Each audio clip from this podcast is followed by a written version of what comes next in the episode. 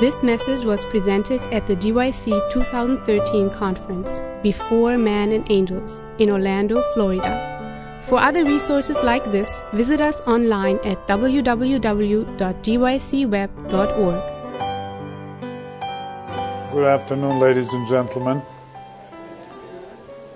Welcome to the sixth session of this series on emerging church, emerging Christianity. My name is John Markovic. I teach at Andrews University. I am member of the Department of History and Political Science. I am professional historian, not a theologian, though although I do have um, I majored in concentration in theology on the undergraduate level, and I sat at the feet of some of my professors, some of my colleagues who are professors at the seminary, took some courses at the seminary. So I, you know, I can claim some theological expertise, but I'm basically a historian. Nevertheless, I deal with this subject. So today, I will share with you uh, pretty much conclusion or summary or specifically how Seventh-day Adventists should or, or, or could or re- relate or deal or address uh, contemporary situation, especially in regards to emergence Christianity. So let us first pray and then I'll begin with the presentation. Dear Heavenly Father, we thank you for this Sabbath. We thank you for this opportunity to get together and learn and discuss issues that are pertaining to our existence, our actions, our witnessing, and whatever we do, however we think in these days. Now we ask for your presence, especially the presence of the Holy Spirit, to help us to understand and give us sanctified reasoning. We ask you in Jesus' name. Amen. All right, uh, I see many new faces that I have not seen in the first five sessions. So I will have to, and I will, give you just a summary. And even it's not a summary, just kind of a bullet, uh, in bullets, kind of recover a few major points. And then I will give you a present, short visual presentation of what emergence Christianity or what emergence Christianity worldview is compare that to biblical worldview or what we Seventh day Adventists hold, and then help you to see the difference. And I assume that you will easily see the difference between the two. And then I will raise a number of questions which are more introspective, self reflective, and uh, ask questions about our identity and who, we, who are we as Seventh day Adventists. If we claim we are Seventh day Adventists, question is now whether we live up to that expectation and those standards. So, in many ways, what I'm trying to do today is similar to what President Ted Wilson today said. Um, he also addressed to a degree what is ad- our Adventist identity. So, let me share some of these ideas. The emerging church movement and I have it there for those of you who wonder why is it in quotation marks. The emerging church, the emerging church movement, historically speaking, I, as a historian who am observing it from the outside, I can call it a movement because you have a group of people who are somehow gelled together, they are held together because they have similar beliefs, they hold to similar views, and in that sense, you can call them, well, this is a popular movement. But I put it in quotation marks as in, in as I, I try to respect their own position. They don't like to see themselves as a movement. Matter of fact, they are afraid to become a movement because historically speaking, all movements in history, either if they are not successful in convincing the public, the mass, to their, the masses to their own views and ideas or ideology, the movements would usually disappear, can dissipate. They, they will eventually disappear from the scene. Of course, the emerging church emergents don't like to see that happen.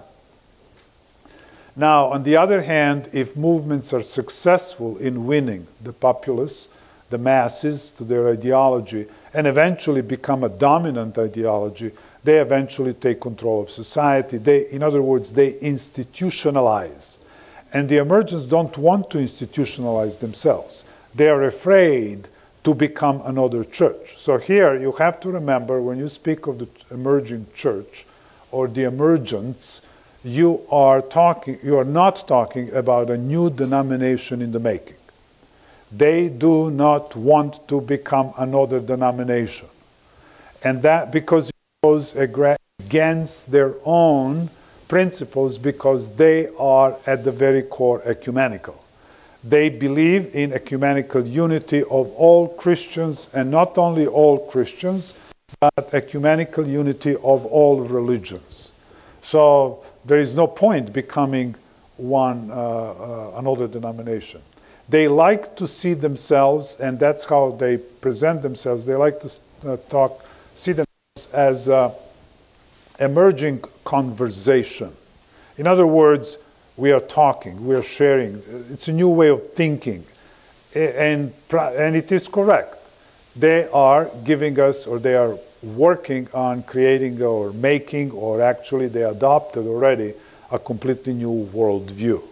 Now, that particular term, worldview, concept of worldview, we use worldview, term worldview, left and right in our daily, opera- uh, daily lives without much thinking.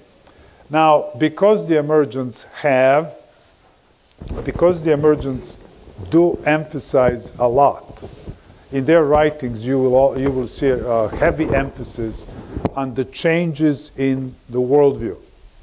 And uh, because of that, it prompted me, uh, forced me to go in and address what is it what they are talking about. When we talk so much about this worldview shift, paradigm shift, cultural shift, and they are very heavy on that. That is one of their items, or how should I say, tools that they use in trying to convince the other side to their point of view.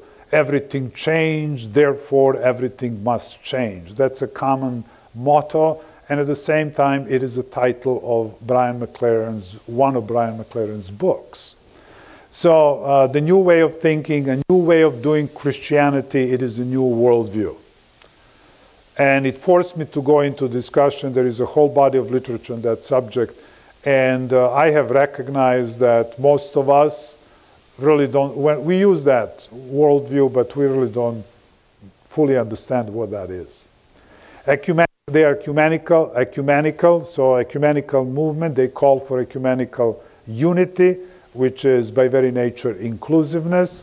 They reject meta narratives. They believe that there is no such a thing as one meta narrative which dominates.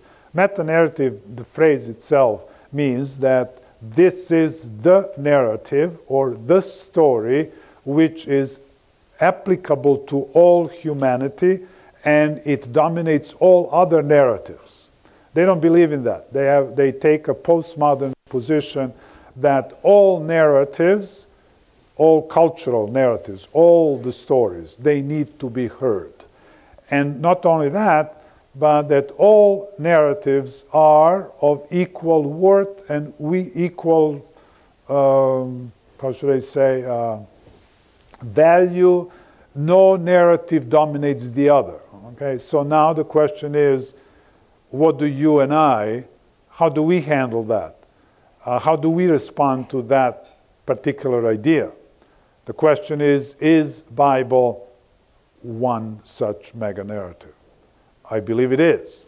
The very character of the scripture is that this is the word of God uh, given to us, to humans, through selected individuals that God chose on His own, and we believe that as such it is a story that dominates all other stories and therefore applicable to, all, to the rest of humanity. So, well, you have that is already one uh, uh, situ- uh, situation, it's tense situation, and how do you respond to it? Uh, innovations in worship, they are known for that, and innovations per se are not necessarily wrong. Uh, nothing, nothing wrong to find new ways to attract young people, old people, unbelievers into uh, to come and worship. However, the problem with innovations is that as we begin to introduce new practices, new ways of worship, we easily, if we are not careful, we can easily slip or introduce practices and beliefs and ideas the way we worship which lead us into idolatry. Uh, in other words, we begin to worship like pagans. And so that's a problem. So we have to keep an eye, we have to watch and try to figure out what, uh, what innovations and, uh, are acceptable and which are dangerous. Spiritual disciplines, it's very much of the emerging church. There is, you cannot imagine emergence Christianity or emerging church um, way of life without spiritual disciplines. Spiritual disciplines are very much part of the program which are all there. We are now talking about practicing spiritual disciplines, and they can be variety of them. Uh, practicing spiritual disciplines is uh, what Christians are supposed to do. That is all part of that other term that some of you are familiar with called spiritual formation. Spiritual formation is another phrase, another term that is in my opinion, counterfeit to what we Adventists and mainline Protestants call sanctification process. Uh, so, big, playing with spiritual disciplines actually means that you and I can step, and we are stepping on the path, and if we continue, path that leads us into mysticism. Theistic evolutionism is very much part of it. It's matter of fact probably also a heart at the very core of emergent theology and emergent practices, emergent beliefs. And uh, one problem with theistic evolutionism, a lot of people believe that, well, we can incorporate uh, scientific explanation and theistic evolutionism into our understanding of Genesis 1, but then there is a huge problem with the question of death and the origins of death and the origins of evil. And uh, this worldview, uh, those of you who were here on uh, Tuesday, I believe, not Tuesday, on Thursday or Thursday, that's when I spoke on the worldview, and you probably understand how the worldview works, what it is. And this particular question of the origins of life on this earth and the, the question of creation, uh, this is one of the very important. Once you take, once a person takes a position that Genesis 1 is not giving us historical account of what happened you are now shifting into theistic evolutionism, and then you have uh, it will affect all the other uh, fundamental assumptions about fundamental questions of life. So it is very important.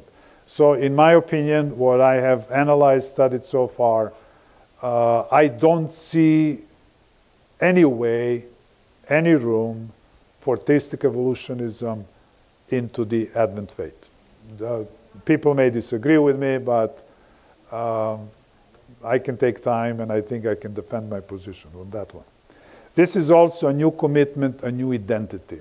And so I will first give you some several slides to explain a few things so that you can understand the, this new worldview, and then I will come back to this question of identity. Now, what you see here on this slide is uh, pay attention to the words that I have there, but also pay attention to the colors. At the very left, you see that small green box. This is the world that God created where there was no sin.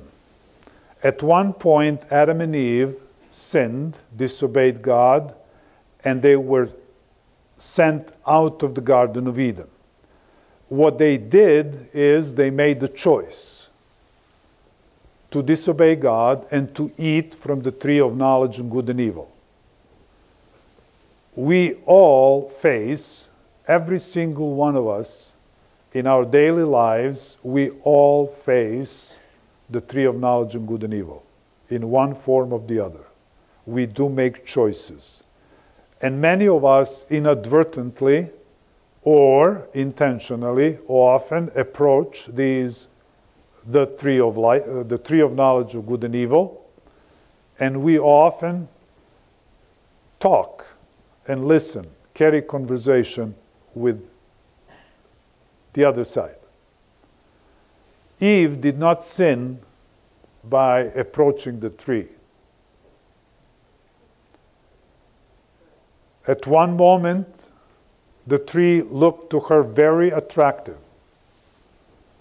She could have turned around and walked away. She began talking with the serpent. The serpent began talking to her, actually, and the conversation was going on. At any point, she still could have turned around and walked away. She didn't. She made a next step. And then comes the step where she actually ate from the tree. That is the mistake. That's the sin. So, what I'm trying to say is, we are all often carrying a conversation, we're listening, and that takes, uh, takes place in many forms. So, all I'm trying to say is be careful with whom how, where, and what you are, with whom you are conversing, what are you listening, what ideas are entering into your mind, and so on. So the point is, sin enters the world. Now we have the gray color. Now pay attention to colors because you will see later how that plays an important role. So I tried here to put this in a, in a certain uh, um, proportion here. So you have about something less than 2,000 years, you have kind of their inch and a half long until we come to the flood. And we know that we believe that that was a historical event. Then we have approximately, I don't know, more than 2,000 years, but nevertheless, 15th century BC, we have this, again, a story. We believe it's a historical story, it really happened. Exodus, Moses, and we have God gives written word, speaks to the people, tells Moses to write it down. Actually, God Himself writes a portion of that whole Torah. He gives it to Moses, and we call that this is the Torah. This is already one form of incarnation of God's word and given to people. Then we have a history of going to the land of Canaan. We have people. And then again, something happens, and there's another 15 centuries there pass by, then we have this incarnation of God Himself becomes human being. So we're talking about Jesus here, we're talking about the cross. Another 2,000 years approximately, and we are here now in 2014. We believe that Jesus will come soon, and we have certain evidence to point out why we believe that he will come soon. So I placed that 2014 pretty close to that line. You see now the box turns black. Well, that black is representing that according to what the book of Revelation tells us that there will be this 1,000 years long kind of abyss, like a pit. There are no human beings, they're dead, they're gone. Satan is there and his angels probably just wondering what in the world did they do. And then after thousand years, we believe that now Jesus returns. No, prior to thousand years, Jesus returns. After thousand years, we have New Jerusalem comes down upon the earth.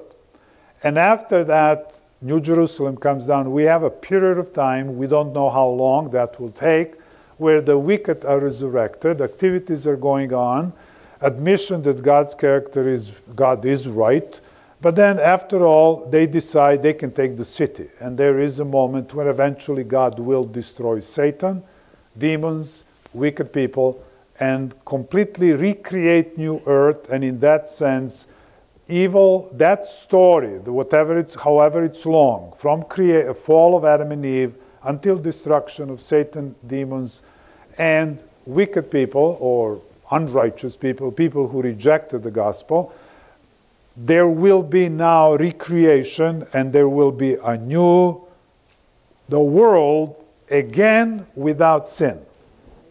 Okay, so that's why you have green color again. That's important. Keep that in mind to see it. Okay, have I misrepresented biblical story here on Adventism in any way? You want to correct it? Okay, I believe this is what the scripture is telling. This is the history this is, uh, you can build on this your philosophy of history. This is, in other words, part of this great controversy, which is not yet complete. I'm still going to tell you more. Now, how do you and I know that Jesus is coming soon?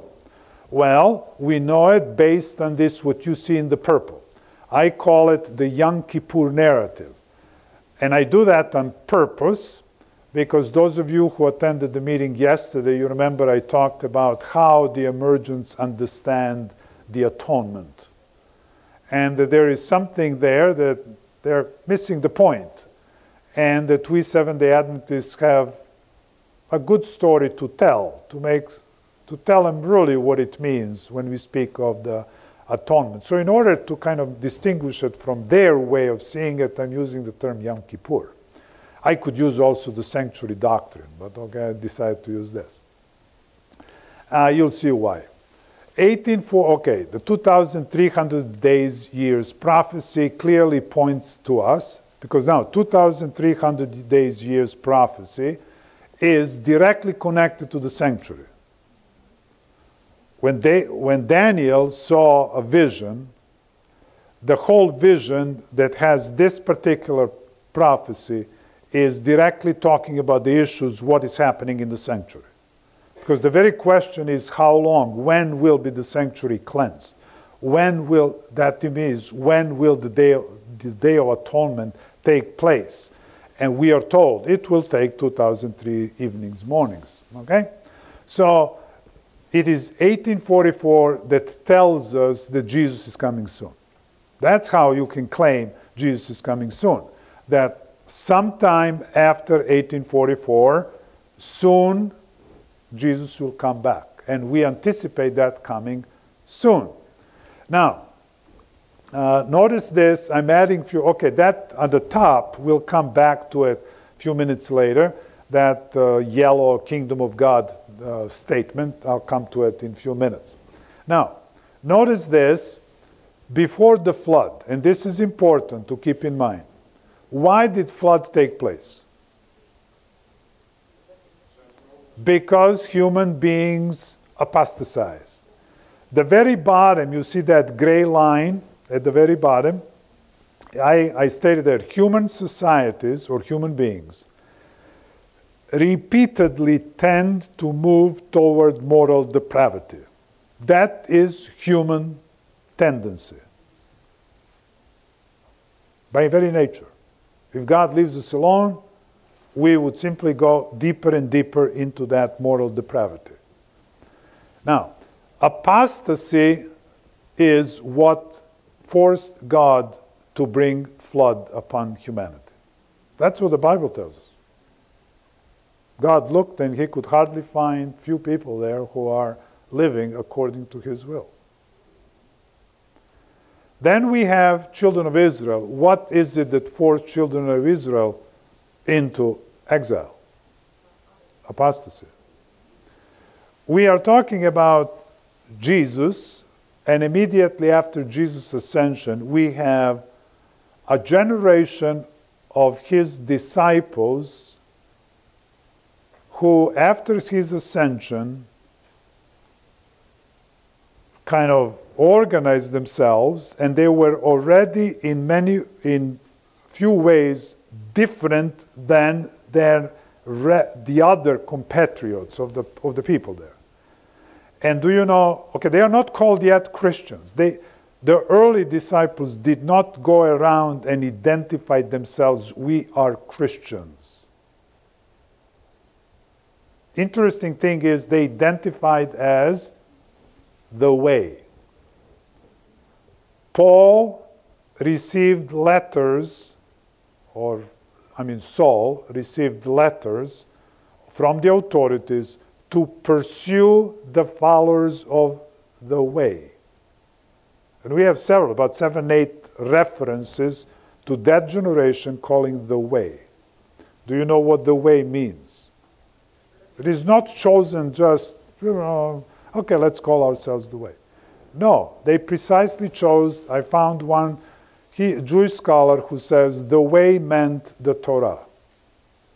When Jesus said, I am the truth, every listener in the audience understood very well what he meant. It meant, I am the Torah. When he said, I am the way, I am the gate, I'm the life, I'm the truth, Jews considered the Torah as the ultimate revelation of God. The Word of God was the truth, the gate, the way, and all of that. That is important point to keep in mind for what I will tell you in the next few sentences. Immediately starting in the second century, church fathers began to deliberately, intentionally, distance themselves from Judaism, from the Torah, the law of Moses. And these are the uh, expressions of hate and contempt for Jews, Judaism.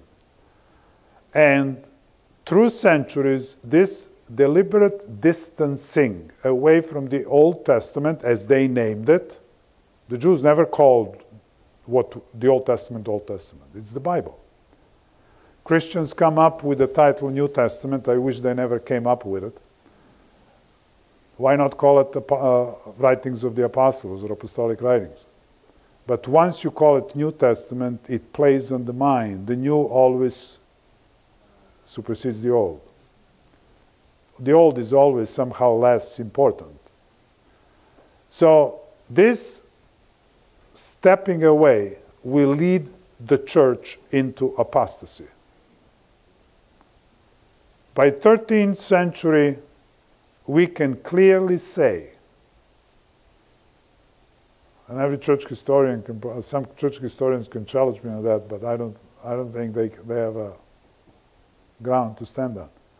By 13th century, we can clearly say, history shows us, the church has become the enemy of God.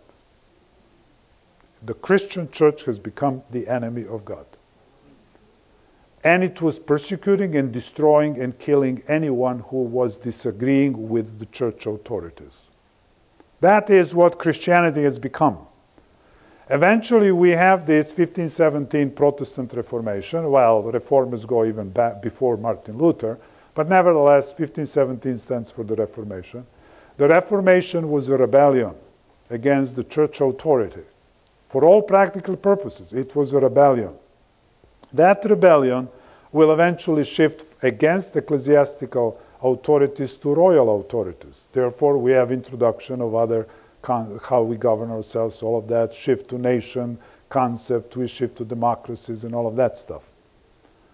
And eventually modernity will come in, which is slowly, there is a shift from medieval worldview to modern worldview. And we finally come 20, 19th century where the church is experience the church, the Catholic Church, is experienced so much, uh, how should I say, criticism and hits that eventually by 19th century the church is virtually screaming like a parent who cannot control his or her children and is, and is screaming and saying, You better obey me.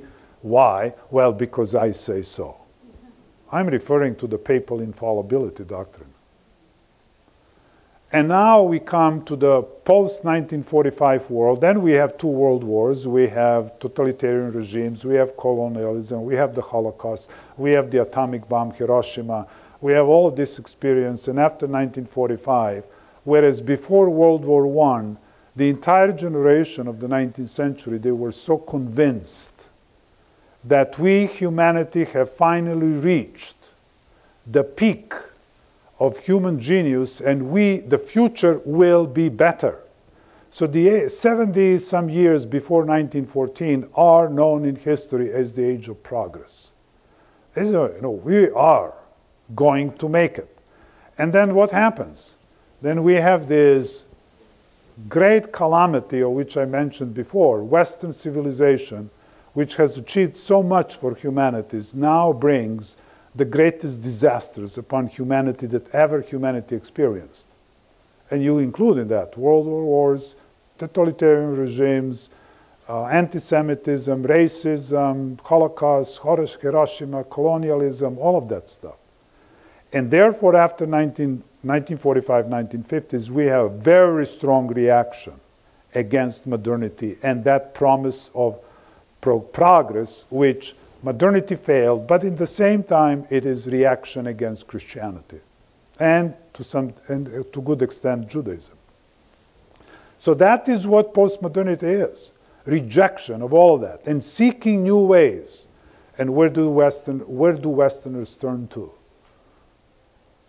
They turn to the East. It is the East now which is offering religions of meditation, contemplation, and peace. And therefore, we have now putting it together, and new ideas are beginning to come into picture. So I gave you a little history here, okay? So what is happening is, again, you see that under number 1517, you have that box which says apostasy. I don't have to tell you, you follow the news, and you can see where our society is going.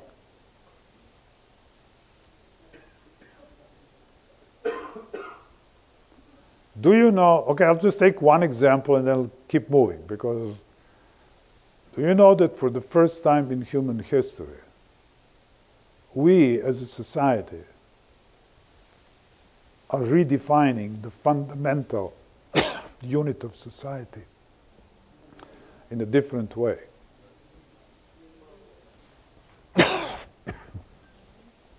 Rarely in the past, there were only few civilizations when we begin to redefine what marriage is,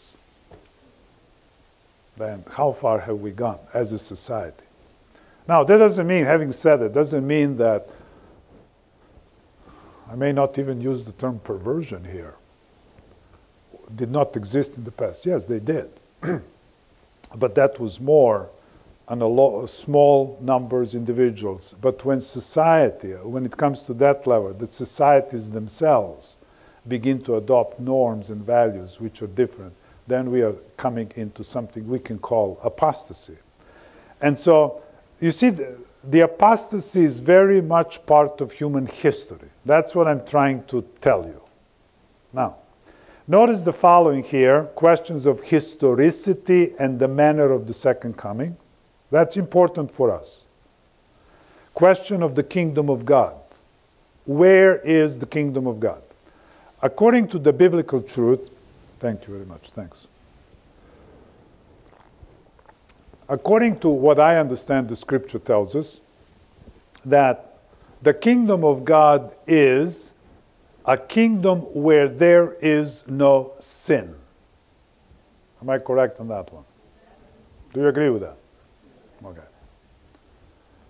Yes, it is true that soon, as soon as Adam and Eve fell, rebelled against God, God immediately instituted a plan to save them because basically they were tricked. Adam and Eve were tricked. Satan knew exactly what he was doing, but Adam and Eve were not, they were in a way deceived. So God institutes a plan, and that plan to recover humanity and earth, we already see in Genesis 3.15. Uh, it's right there. It's a promise.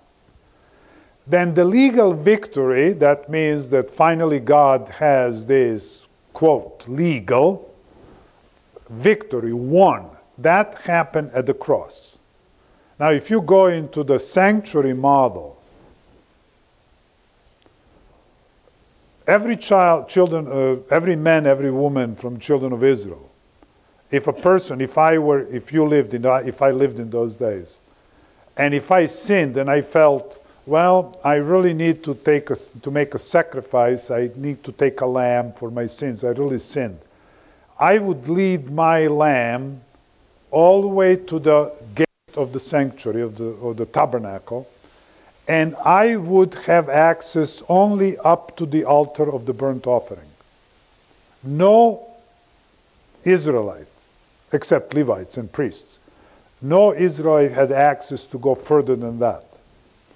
And once the sacrifice is done, I walk away knowing that I am saved, I'm cleansed. That is, that's why this, that's what means what did Jesus achieve at the, at the Calvary.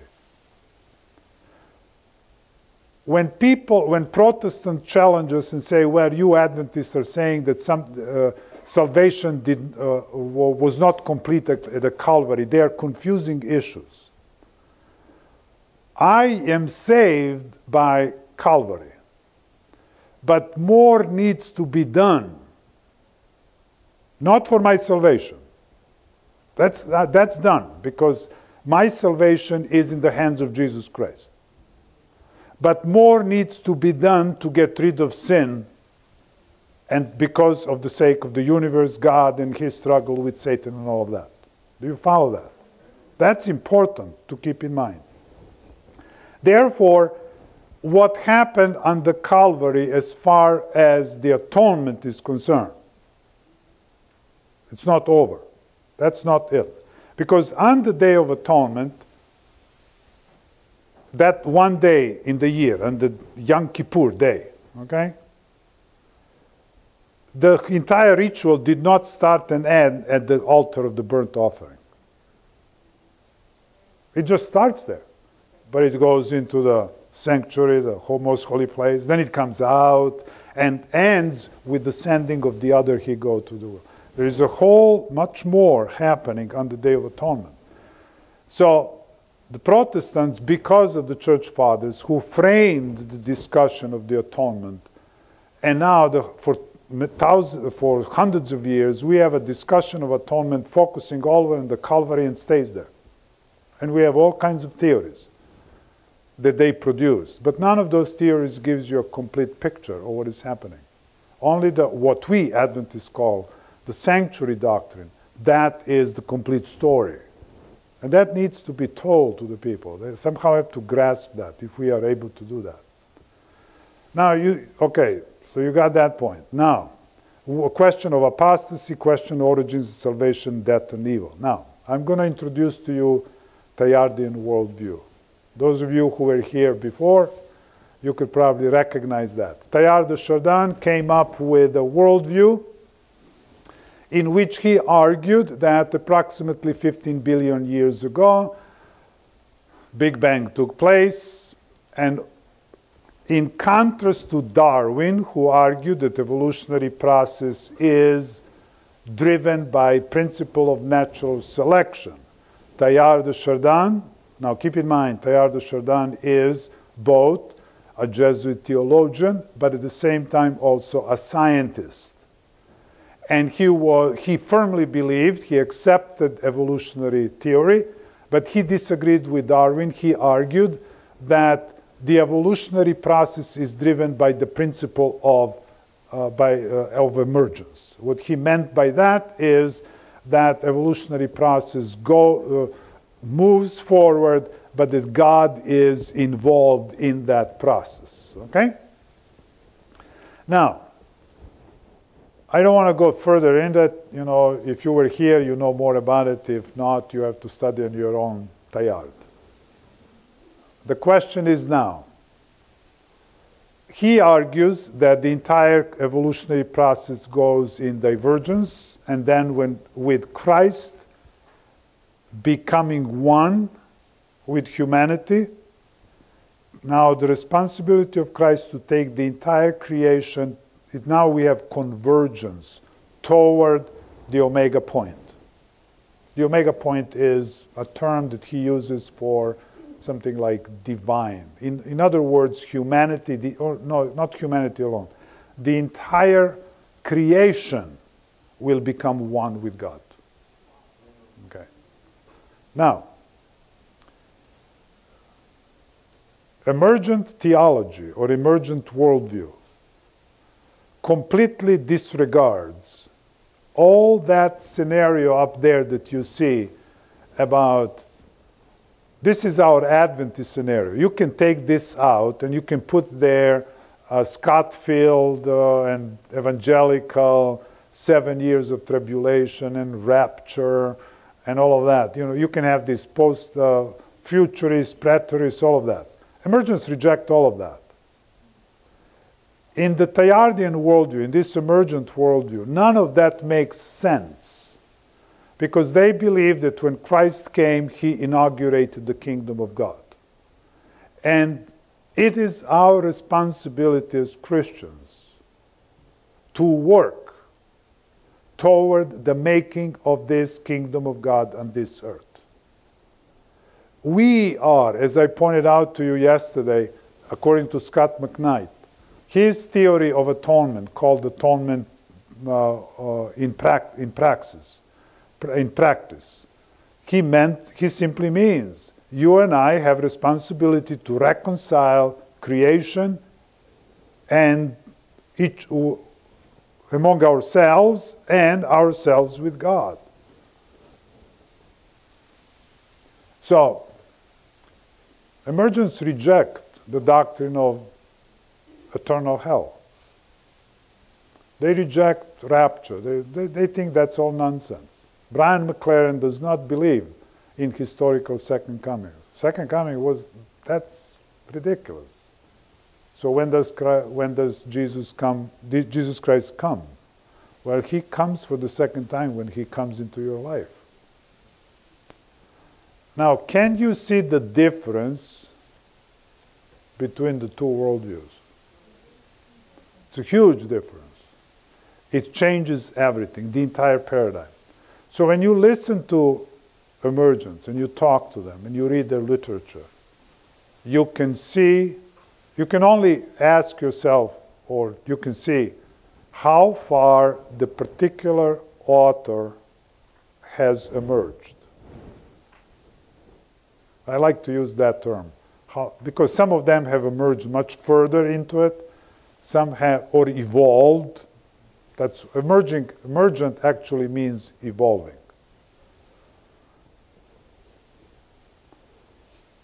So the consequences that we are facing today, it's a completely new way of thinking. So people, second coming is somehow pushed aside.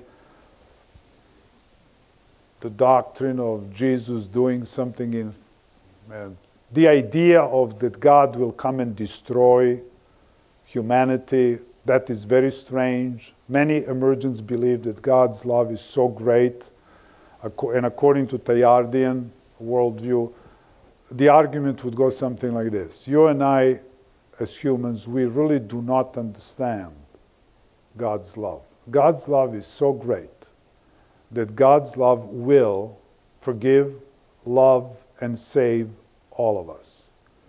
And few of them, some of them, not all of them, because it, that's very radical from what they were told as children but some of them even dare to say that all human beings who ever lived will be saved. The entire creation. And uh, some, well, you, you raised the question of Satan. Interesting thing is that emergents do not believe in the existence of Satan many Christians don't believe. Many Christians, I mean, people who call themselves Christians, many of them don't believe. When I was in Albuquerque convention, I told you the story yesterday, just make it briefly here. Um, we had an opportunity, we who were in audience, to write questions down which they would answer. I asked the question, something along these lines.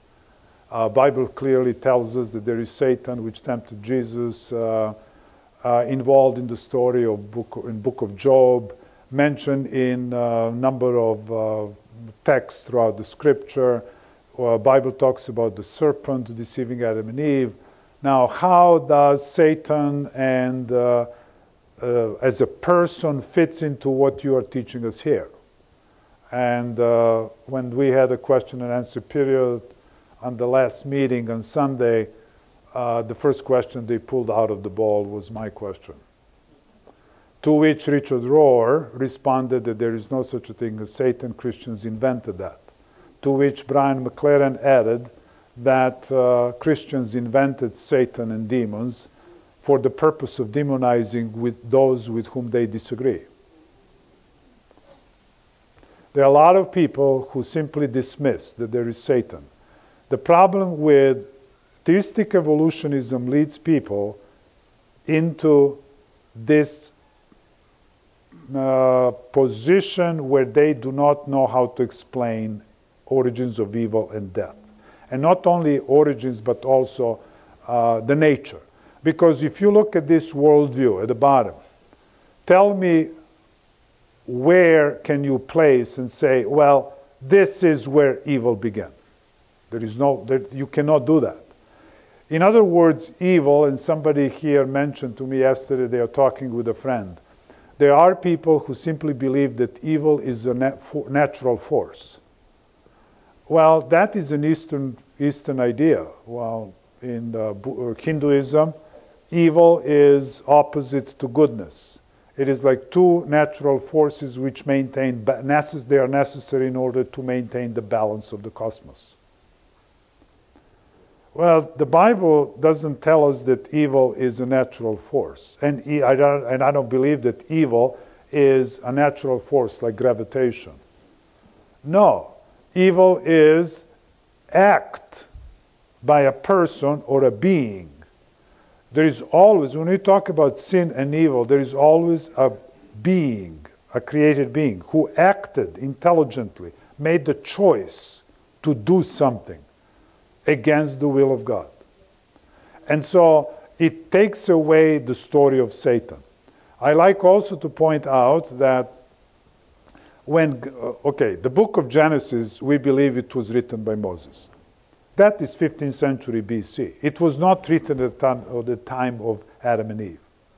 So when, when God gave these revelations, and probably Moses received either through oral history or he received it also directly from God. But when Moses tells us how God created the earth, human beings and this world.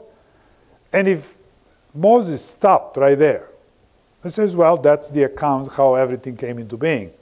I don't think that that was sufficient for humanity. Those pe- human beings, those Israelites, who just came out of the land of Egypt, they were like all the other human beings asking fundamental questions of life.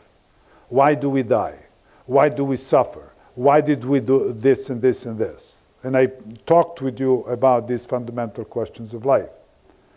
The story in Genesis, I believe, you cannot read chapter 1 and chapter 2 without reading chapter 3. It is chapter 3 which is actually addressing the issues that human beings are concerned the most. And chapter 1 is simply saying, God is saying, I created it and it was good, very good. Period. Now you guys are living in a world where you do have suffering, pain, and death. You know how that came into being? It has nothing to do with me. And then you have chapter 3.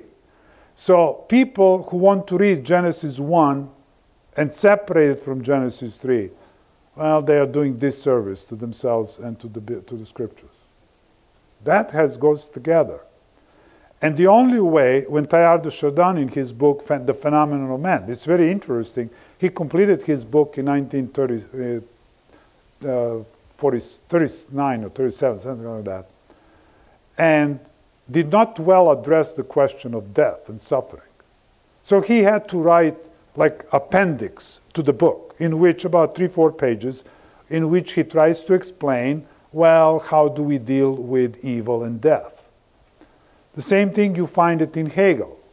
Hegel also has very similar philosophy of history, and you find it in writings of Polkinghorne. You find of many Christian writers who are ex- they adopted theistic evolutionism, but now how do you explain origins of evil and, uh, and death?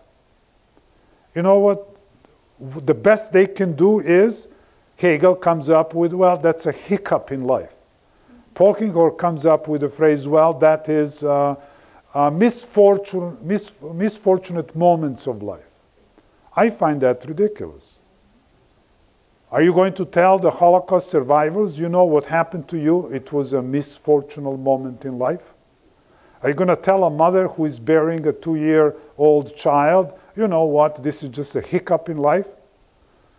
It is really the fundamental question that people want to know is answers why do we suffer and die?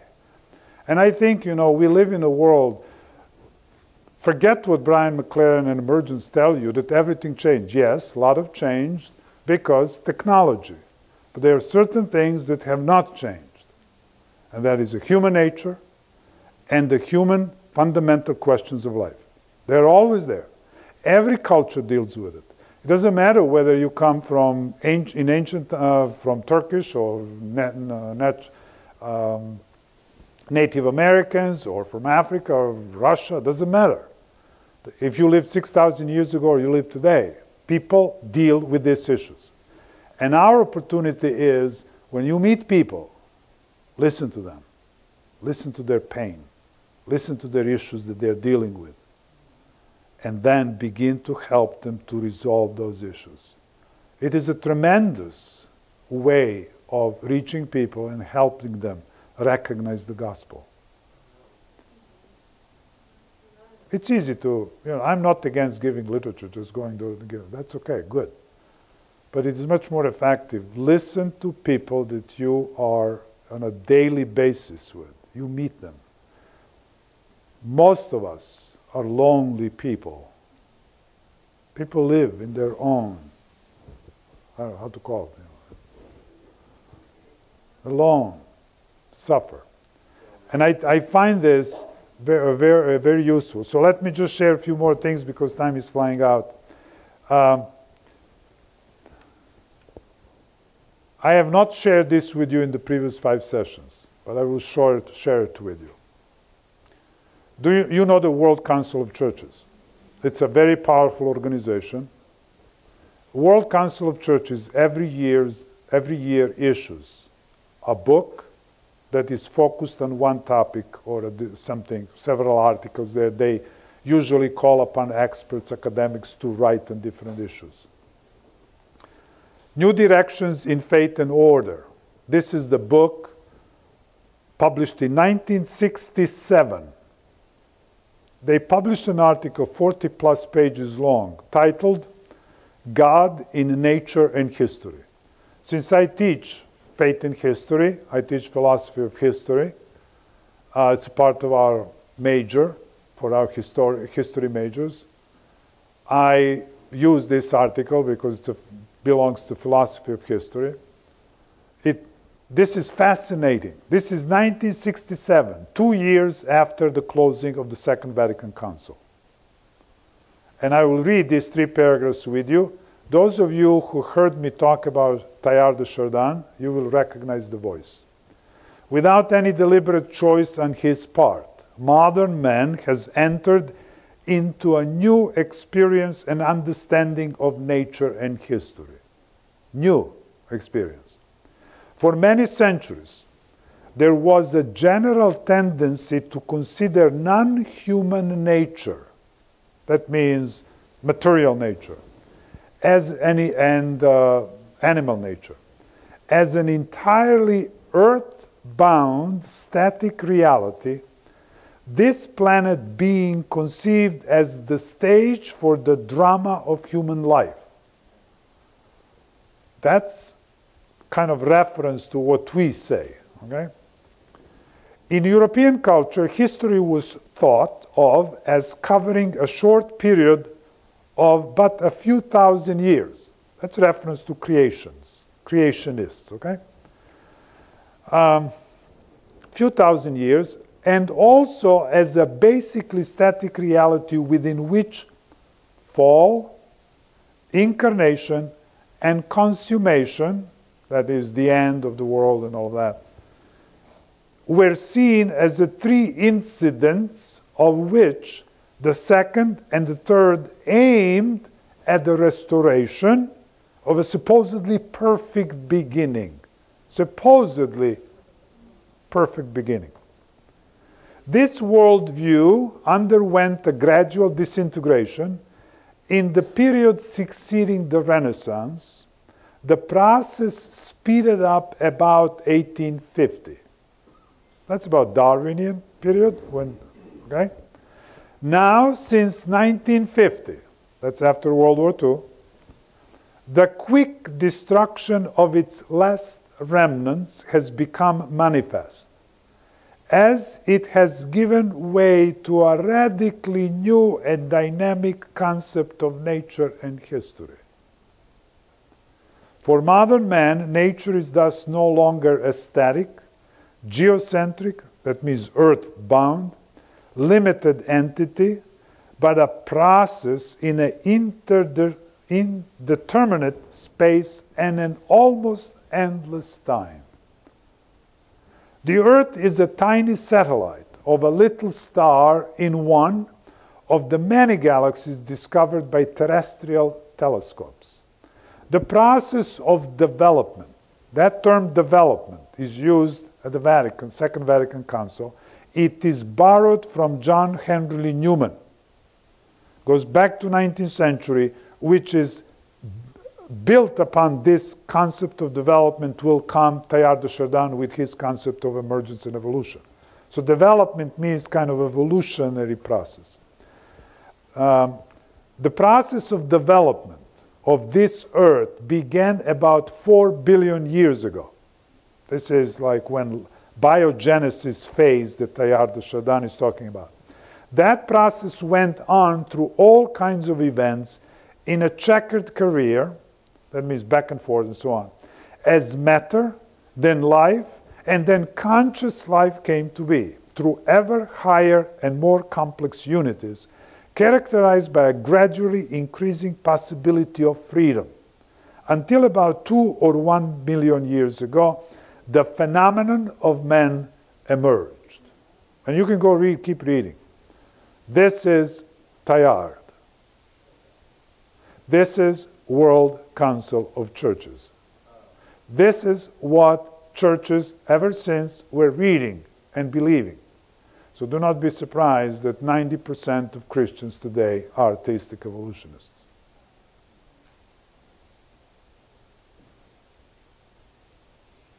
So,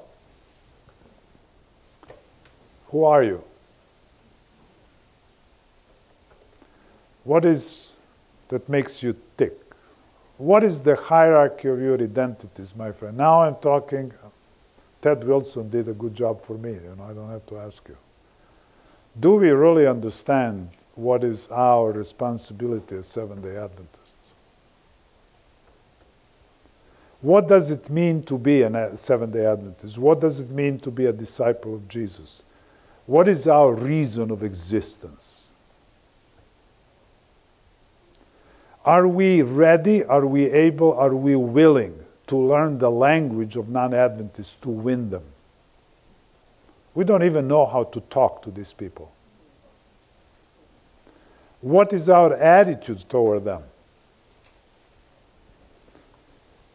An opportunity to join the conversation, a platform, a forum to address many issues that weigh down the people, I think, is being created by the emergence. I don't want you to become the emergents. But the emergents are people who are frustrated with everything that is, and even religion, that has been institutionalized, become business. They see prejudice, they see all kind of abuse, misuse uh, of earth, of resources, of uh, misuse of each other, abuse of each other, all kinds of things. They are simply raising questions. And I agree with them when they raise questions, when they point out of the problems. Christianity has become a routine. Christianity has become sterile. Well, the message to Laodicea tells you about all of us. The problem with the emergence is that they are getting wrong answers to the fundamental questions of life. And we have those answers. We have to, uh, I hope we didn't lose them. But if you lost them, go back to the scriptures, you'll get them. And therefore, that we can share with others. What image of ourselves do we project to the people? Do you know when I sit in these meetings and I listen to these people, and I shared with you because so many of you are here for the first time, so I'll share with you again. Not again with you, but with the others who are here. When I listened to Richard Rohr, who made the statement, and he kind of summarized what happened in the Second Vatican Council, he said, and he was speaking to the Protestant audience. People in the audience were mostly Protestants. He said, We Catholics recognized in 1960s, before, before the Second Vatican Council, we recognized that for 400 years we have been doing what you have been doing. You are shooting arrows at us, telling us how we are doctrinally wrong. And we are shooting back at you, trying to prove you wrong. And so, 400 years, we were hating each other, shooting arrows at each other. We are even waging wars. We had churches across the street, but we never put our foot into the church of the other. Finally, in the 1960s, at the Second Vatican Council, the church recognized we have to change our attitude. And from that moment on, we don't see you anymore as enemies, we see you as friends. What happened the Second Vatican Council is the church changed the attitude and changed the language. Now it is not anymore dominant, now it is servant to the world. You read, uh, read the language that is used in the documents of the Council, and you will see that you have a church which is now presenting itself. Pope Francis is the embodiment of the Second Vatican Council. So when he goes around and he is a servant to the people, goes with the poor people, he is actually living, doing something. And I'm sitting there listening what happened to us Seventh day Adventists. Now, I'm not saying go and follow Francis. That's a counterfeit. But we need to wake up. We need to really do something about what image do we project to people. And imagine groups of people out there. You have a group of people who are telling, We are here to serve you, and they are projecting the image of a servant. But you have another group who are still projecting an image of a warrior. We are here to tell you the truth. We are, you know, kind of fighting for Christ. I think we have to change a little bit how, how we project ourselves. That is what I'm learning from the emergence. But I'm afraid at the same time that as many of our people are trying to do that, that we also see that we are not careful enough and we are letting emergent ideas to creep into our thinking. And we are doing some things that are transforming our thinking and our behavior. Now, you and I may be able to somehow stand up but now think about our younger generations who are looking upon us and listening and talking to this world and these people. They go to schools, they go with peers, they watch media, television, play video games. And these ideas are everywhere. And so the question is who are we? What do we do? How do we handle? And I think we have a serious problem in front of us. So I. Uh, Oh, okay, big questions. Okay, I'm already saying all of that. Disciples of emergent Christianity and other non biblical worldviews are working to convince the masses of their worldview, and they are building the kingdom of God on this earth here and now. We Seventh day Adventists are also working to convince the people of the biblical worldview. We point to Jesus Christ and his atoning work that makes the kingdom of God historical reality how do we go about carrying out the Lord's commission to Matthew, of Matthew 28? One prevailing idea and attitude today in the world out there is that it is inappropriate to evangelize, proselytize, and convert. That conclusion was made at the Second Vatican Council but it creeps among us. But we, we have to, and there, you know, I, I attended seminar this last June. Uh, it's a different story, but anyway, I don't know how many of you heard of a document, Nostra Aetate. It's a document issued the Second Vatican Council how the Catholics should refer and relate to the Jews. The conclusion is that it is inappropriate for the Catholic clergy and Catholics to carry on evangelization and trying to convert the Jews to Christianity. And it bothers a lot of Catholics. Catholics themselves are saying, What in the world is going on? How do we follow the council conclusions, which are binding upon them, and yet fulfill the Lord's commission of Matthew 28? So emerging church is not, emerging Christianity is not affecting only us. It is affecting evangelicals, Catholics, others. But I'm concerned about ourselves because we have a responsibility, we have a message, we have something to offer to this world. So, do you have questions and answers? No, questions. I have I will try to provide answers. I, I, okay, I'm five minutes over. I apologize for that. Uh, as I understand, there are no other activities. I'm willing to stay here for another maybe 15, 20 minutes. Yes, ma'am, please speak loud, please.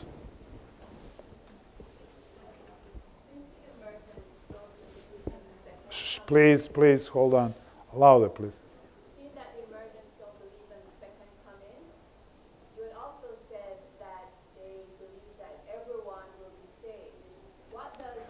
No, I no no. Be careful here.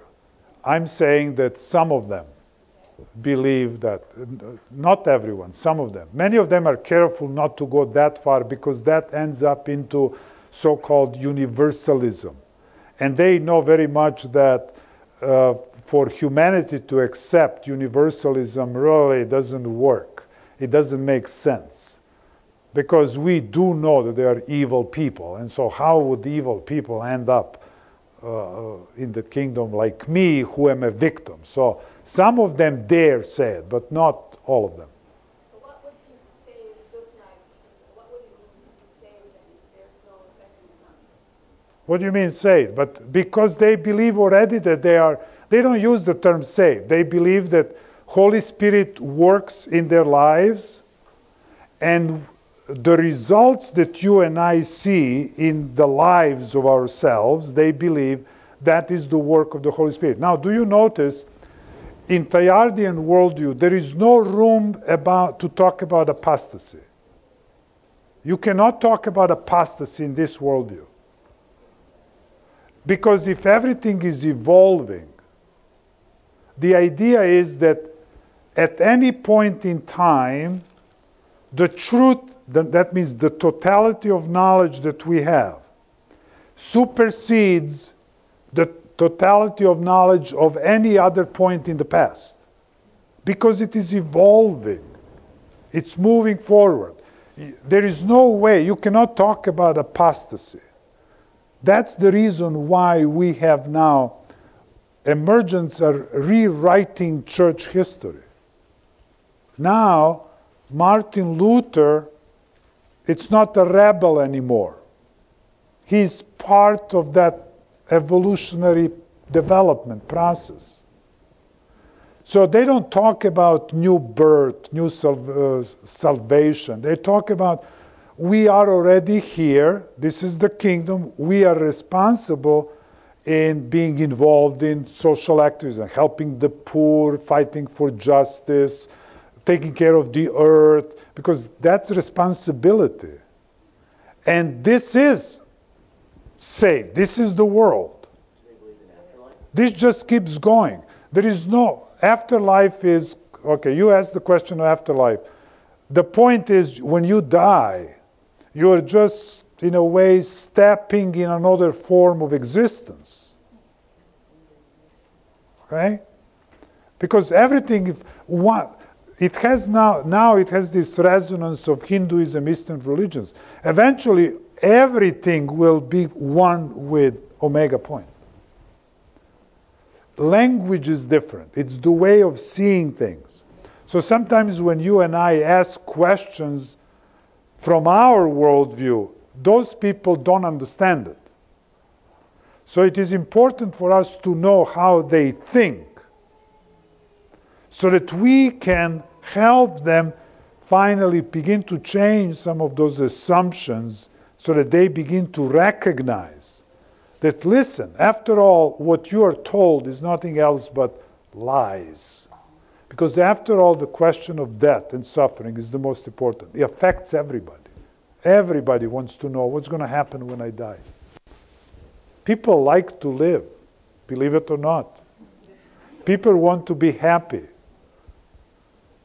And these people, in my opinion, this, this theology is nothing else but just like a religious opium to drug the people, to, to tell them, listen, accept the life the way it is, you know, it'll be better. Yeah, nobody likes to talk about judgment these days. We are a generation, see that if I go talk now about social history, just forget religion a little bit. We are a generation since 1950s, 60s. We have, there's more and more, everything is kind of starts and ends with feelings. How you feel. We, we are careful how, and we should be careful, but we are careful about self esteem, the feelings. We don't hurt the feelings, don't uh, be careful. And therefore, what is happening is that my students today, everything somehow starts with feeling. And they would say, I feel. And I, and I had to correct them and say, I'm not asking you how you feel. I'm asking you, what do you believe about this? And so many students I would see from the young people, you know, they would say, they judge something whether it's good or wrong. You, how do you decide what's right and wrong? Well, if it feels good, it's right. Well, since when? Well, but the whole generation, since 1960, this is already two, we are entering a third generation who thinks that way. But that's what the scripture says. God cares about your feelings. That's true, because we are beings of feelings. But God is not approaching you from the feelings. God wants you to use the full faculty of reasoning. But when you use your faculty of reasoning and you obey His commandments, you are by obedience to His commandments protecting your own feelings and the feelings of everybody around you. And therefore, everybody is happy. But when you start thinking about how I feel, then we are self centered. And whoever steps on my feelings, I get angry. Do you see the difference? so you can detect that and just look around. I mean, everybody says how I feel, what I feel, and that's how. So I hope that does that answer your question. Next one, yes, ma'am, please.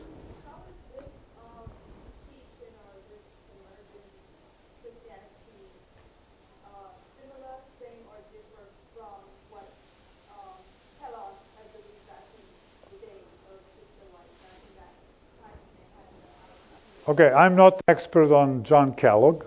I just know something about it, and what I do know is that John Kellogg was involved. Uh, he believed that, now you guys correct me more, you theologian, Mike and uh, Chris, and so on. Uh, John, John Kellogg believed that he can use hypnosis in his medical practice. He got involved in that. He eventually got involved in pantheism. And so, therefore, Ellen White struggled with him for about two decades, and eventually he left the church. Now, she labeled that Alpha Omega and told us that in the fu- she was shown that in the future there will be even greater deception. And I can tell you, now you are asking me compare the two, what we are facing today is way, way broader and bigger than what John Kellogg was facing. But it is again connected to hypnotism is also very similar to mysticism. And mysticism is at the very heart of emergence. People who are involved in emergent theologies, emergent practices, they are slowly walking the path. And, and what I like to use the term, they are emerging. and as they are emerging, the path leads them into mysticism, sooner or later. Or they will probably recognize that something's wrong and they'll turn around and walk back. And I hope that takes place. But um, uh, spiritual disciplines, spiritual formation, according to Richard, Ra- Richard Foster, Dallas Willard, and all the mystics. I mean, Richard Rohr, I heard him say, every single spiritual discipline. And to my surprise, he even said, even rosary is created with an intention to lead you and train you to re- achieve contemplative consciousness, which is level where you begin to be full-fledged practicing mystic. Okay, so I trust a full-fledged mystic when he tells me about their own programs what it is. And I have more difficulty with people who don't know mysticism who are defending to me Richard Foster, Dallas Willard, and spiritual disciplines, trying to tell me that how uh, doesn't have to be mysticism. Well, I trust those who made it, what, why they made it. They know what they're talking about. Now, spiritual, spiritual disciplines, my friends, spiritual formation phrase, it's a modern, it's about 30, 40 years old, according to Dallas Willard. But spiritual disciplines, these practices to get into mysticism, and mysticism itself, that's an ancient practice. That goes back to ancient times. It entered into Christianity in about 3rd, 4th century, but it entered only among small group of monks. And it was existing among Christians. And then the interesting thing is that about around the time of the Council of Trent, as the Catholic Church tried to respond to the Protestant challenges, it defended the Catholic doctrines, it reformed the practices within the church. But what is very interesting is that in order to respond to the Lutheran piety, it involved the mystics like Teresa of Avila and some others to introduce to their, how should I say, members or the common people to begin the spiritual disciplines even more in order to counter the Protestant piety. Now, and it kind of existed among some people because a lot of people don't pay attention to it. But eventually, the Second Vatican Council, Richard Rohr says, we Catholic recognize and we said, well, we made a mistake. We are not going to do it anymore what we used to do for 400 years. We are not going to do it Dominican way, we'll do it Franciscan way. Do you know what that means? Dominicans are Catholic order which pay attention to education and academic training. So what he's telling me, we are not going to do to argue with you anymore on doctrinal points. Whether you are right or wrong or we're that's beside the point. He says we are going to do it Franciscan way. Now what is the Franciscan way? Well, St. Francis St. Francis is the guy who is paying attention to meditation and contemplation. In other words, he's saying, we Catholics are not going to argue over doctrines with you. We are going to pray and meditate together. And therefore, we pray and meditate.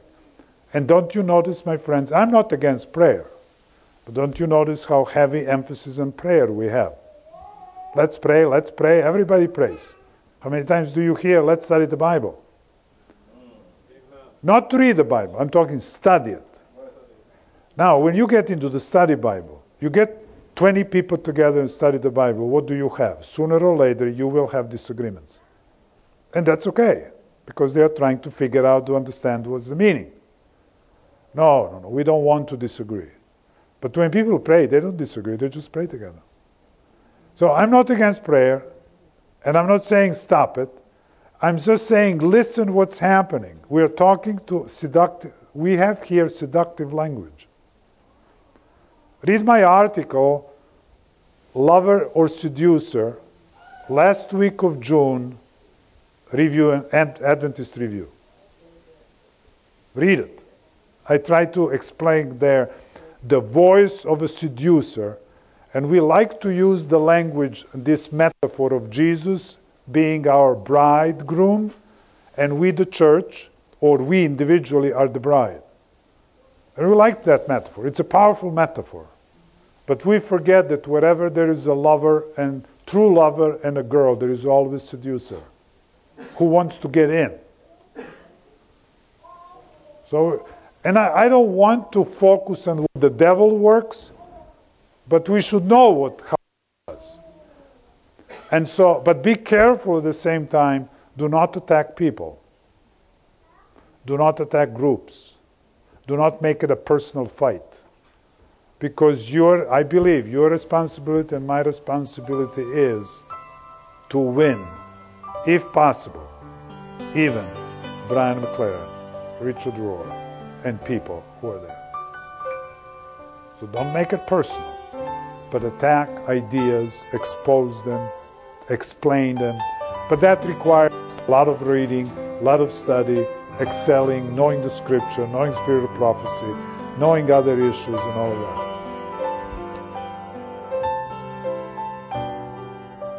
This message was recorded by Fountain View Productions for GYC. GYC, a supporting ministry of the Seventh day Adventist Church, seeks to inspire and equip young people to be vibrant, Bible based, and Christ centered Christians. To download or purchase other resources like this, please visit us online at www.gycweb.org.